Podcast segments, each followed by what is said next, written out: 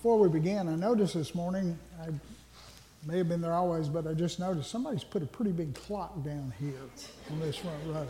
And y'all know what preachers will tell you what that means. It doesn't really mean anything. But, uh, but thank you for whoever did that to help remind us. This morning, we are going to be talking about the fact and using some of the same scripture that Mandy used uh, with the children about being free. I invite you to join with me as we read from John 8, verses 31 to 36 in the NIV. To the Jews who had believed him, Jesus said, If you hold to my teaching, you are really my disciples. Then you know the truth, and the truth will set you free. And they answered him, We are Abraham's descendants and have never been slaves of anyone. How can you say that we shall be set free? Jesus replied, Very truly, I tell you, everyone who sins is a slave to sin. Now, a slave has no permanent place in the family, but a son belongs to it forever. So if the son sets you free, you will be free indeed. This is the word of God for the people of God. Thanks be to God. Please bow with me as we pray.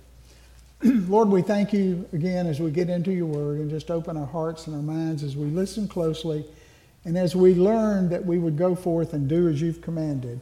For it's in your holy name that we pray. Amen. Now, in today's scripture, Jesus is talking to some new Jewish believers that are new to the faith. And they were weak in their faith at this point, and Jesus begins to tell them, He said, If you hold on to my teachings, you will really be. And He's saying that right now because those folks, as new believers in the faith, did not understand what He was talking about. But He said, Hold on to my teachings and keep on obeying them, and then you really are one of the, my disciples, and you will learn and know the truth and the truth will set you free. Now, the Message Bible says it this way If you stick with this, living out what I tell you, you are my disciples for sure. Then you will experience for yourselves the truth, and the truth will set you free. Now, during this week of July 4th, we're going to hear a lot about freedom, and we have already, because we live in a country where we're free to choose what we want to do.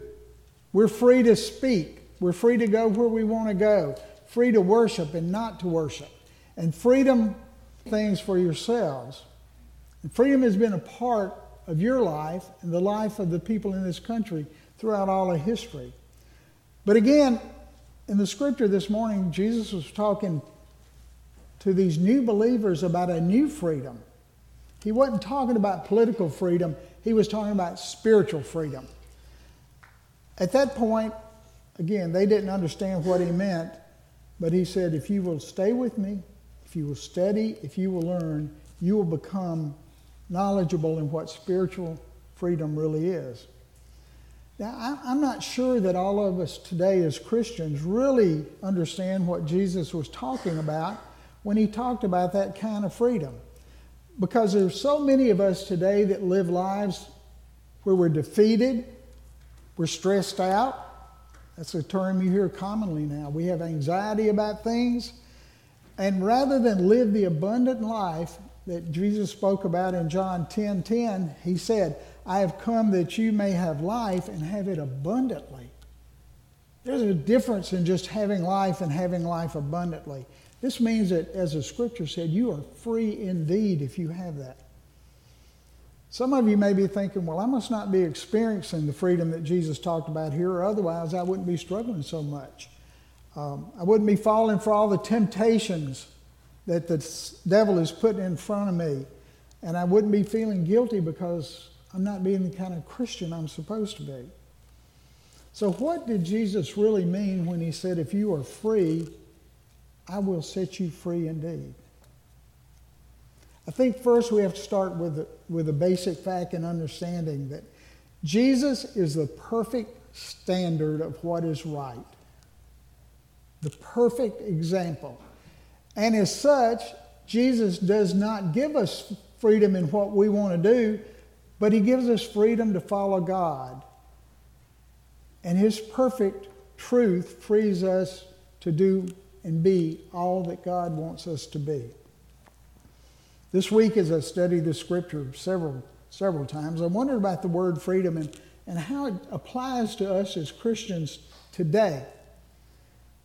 And I believe it goes beyond the freedom to, attend church or to your decision not to attend church. It goes beyond our freedom to read the Bible, to choose whatever denomination church you want to go to and you prefer, and the freedom to speak out about our faith. And when Jesus sets us free, it makes a much greater impact on our lives.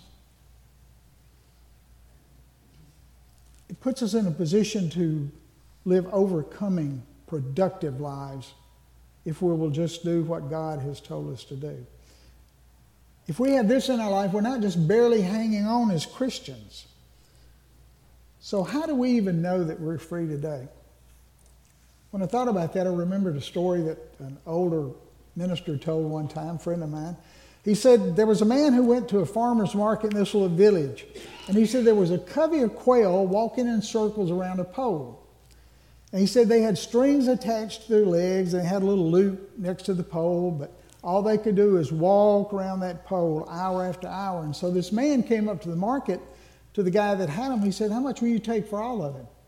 Well, they bickered back and forth and they came up with a price, and the man bought them. And as soon as he bought them, he pulled out a pair of scissors and he began to cut the strings off the legs. The guy that sold them to him said, What are you doing? He said, I'm setting them free. But you know, in spite of the strings being cut from those quails and they had their freedom, they continued to walk in that same circle around that pole. They didn't even realize that they were free and they, that they were able to go into a different direction. Now, it was not until the man began shooing them away that they realized that they could move from this set routine in their life. Jesus said, If the Son sets you free, you are free indeed. We real, need to realize today that as we're free from all kinds of things, because Jesus gave us that. We need to go in a different direction. Too many of us are still walking around that pole in the same direction every day, not realizing that we have been freed to go forth and do as He has called us to do. We don't have to continue to march around in a circle of guilt or sin or drudgery or whatever. We have to experience the freedom that comes through Jesus. And what does that include? I thought about several things that being free in Christ and what it means for us. Um, I think the first thing that came to mind was freedom from the guilt of sin. Now, sometimes we have a cloud hanging over our heads because we're guilty of sin. You may have heard the story about the gentleman who sent a letter to the IRS and enclosed a $50 check. $150 check. And he said, he said, enclosed you will find a $150 check. He said, I cheated on my income tax last year and have not been able to sleep ever since. And then he added, and if I'm not able to sleep going forward and I have trouble sleeping, I'll send you the rest. Sincerely, a taxpayer. That's not real true guilt, is it? But if we have true guilt, we can go to Jesus and simply say, I'm guilty, I've sinned, I've blown it again. Because it's not the first time we've had to go to Him, I assure you. Please forgive me. And Scripture tells us in John 1 9, if we confess our sins, He is faithful and just to forgive our sins and to cleanse us from all unrighteousness. See, He takes care of our true guilt. He also takes care of our false guilt. Well, what's false guilt? What are you talking about, Curtis? Sometimes, as humans, we have difficulty uh, with more than just true grit. Many Christians will say, I feel guilty because I'm not good enough. I feel guilty because I don't live up to the, to the expectations God has for me. I feel guilty because I don't know if, and you just fill in the blank. And what happens is we begin to live under a personal cloud of condemnation. Have you ever felt that cloud hanging over you to a point where it just took your joy away, even though it really wasn't there? See, you're trying to live up to what God, what you think God requires of you, and what you require of yourself, and it results in condemnation because sometimes we will never achieve it. We bring ourselves down. unnecessarily. So, one of the greatest things Jesus did with freedom was to free us from the guilt of sin, whether it's of sin, whether it's, it's true guilt or false guilt that we've had because of our sins. Today, it's time for each and every one of us to cut those strings from our legs um, because we're under new ownership. We're under the ownership of Christ Jesus. And He clipped that and He said, You're free.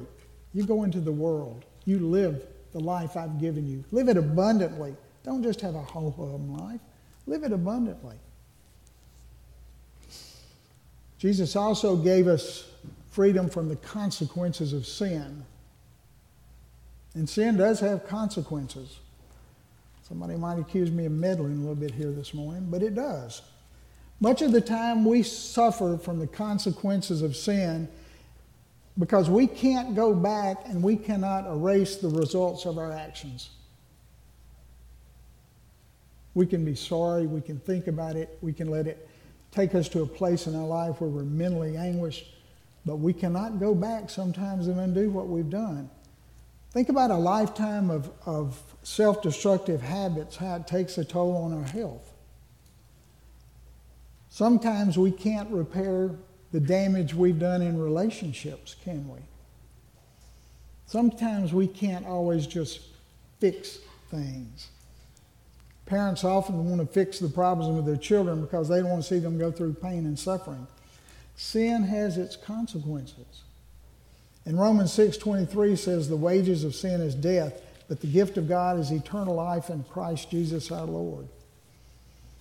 The one thing that we know for sure, though, is that we can be free from the final consequence of sin through God's gift of eternal life. Now, we may have to experience those consequences of sin here on this earth, but because of what Jesus did for us on that cross, we have the freedom from the final consequence of sin. Because he takes us out of that downward spiral we're in in life and he turns us around and he puts us in a new direction. And because of this new life, we have freedom from sin slavery. Now, when our boys were younger, they were probably early teenagers, uh, we got into where we loved whitewater rafting. And we started out like most everybody in this part of the country did. We did the Nantahala, which is a baby whitewater raft, for those of you who don't know. It's still pretty scary for people who hadn't done it. Then we worked up the Ocoee, and then we ended up doing the Chattahoochee. Now, the Chattahoochee is where they filmed the show Deliverance, but they also, it's where they practice for the Olympics, rafting, things like that. So when it started out, it felt like we were in control of the raft, smooth sailing. Everything was wonderful. We're going along. Then I started hearing something. And I saw the first rapids down there. Well, before we got to them, the guides pulled us over to the bank. I said, What are we doing? He said, Come on got us out, walked us up on a hill, and said, That's what you're going through. Now, we have a van up here. If you don't want to do that, we'll take you around and you can meet up with a group later. I like the looks of that van a, a lot. But I was with my sons and some of their, I call them flat bellied friends. And the guy says, Okay, y'all want to to the van or you want to go? And you know what they started doing? go, go, go, go. And before I knew it, they had me in the raft. Um, we got in that water and big waves were everywhere and it was swirling around and it was pushing and it was pulling and, and no matter how hard we paddled and no matter how hard I prayed, um, we went in the direction the river wanted us to go. We had no choice but to go through those rapids and go down that river. And see, I realized then that it was the river, not us, that was in control. No matter what we did, we were at the mercy. It's the same way with sin in our lives today. It doesn't matter what man himself does, sin is what is in control of our lives. No matter how hard we try, sin and evil plunges us straight ahead into the abyss of, of ruin and destruction a lot of times. We have to let God take control of our lives. When we come to Christ and we give ourselves to Him and we decide to totally go His way, we can be certain that sin's power is broken. We've sung some great music this morning that, that said that exactly. My chains are gone. I've been set free. All because of Christ Jesus. See, we're no longer under sin's control, and He's able to help us. But you know, there are many people that don't believe this. I've encountered people that just don't believe we can pull out of that. Now, I've heard people say, I can't change. But I think it's more of really what they're saying is, I really don't want to change. Because we can change through God's help, not on our own. So we have to decide to make the break, and once we do, Jesus takes over our inner selves and our inner transactions. We choose to be free, but that's where our faith comes in. Galatians 5:1 tells us, "It is for freedom that Christ has set us free. Stand firm then and do not let yourselves be burdened again by a yoke of slavery." We're called to be free, but do not use your freedom to let yourself indulge in sinful nature. That's not the reason we're put free. See, we're made free to become all that God wants us to be. You know, what was the army had that motto time? Be all you can be. Join the army. Well, be all you can be. Join God, God's army. Scripture tells us over and over that Jesus is the truth, and because he is the truth, he makes us free. In John 14, 6, hear what Jesus said. He said, I am the way, the truth, and the life, and no one comes to the Father except through me. This is one of Jesus' all important I am statements. He didn't say, I have the truth. He didn't say, I know the truth, but rather he said, I am the truth.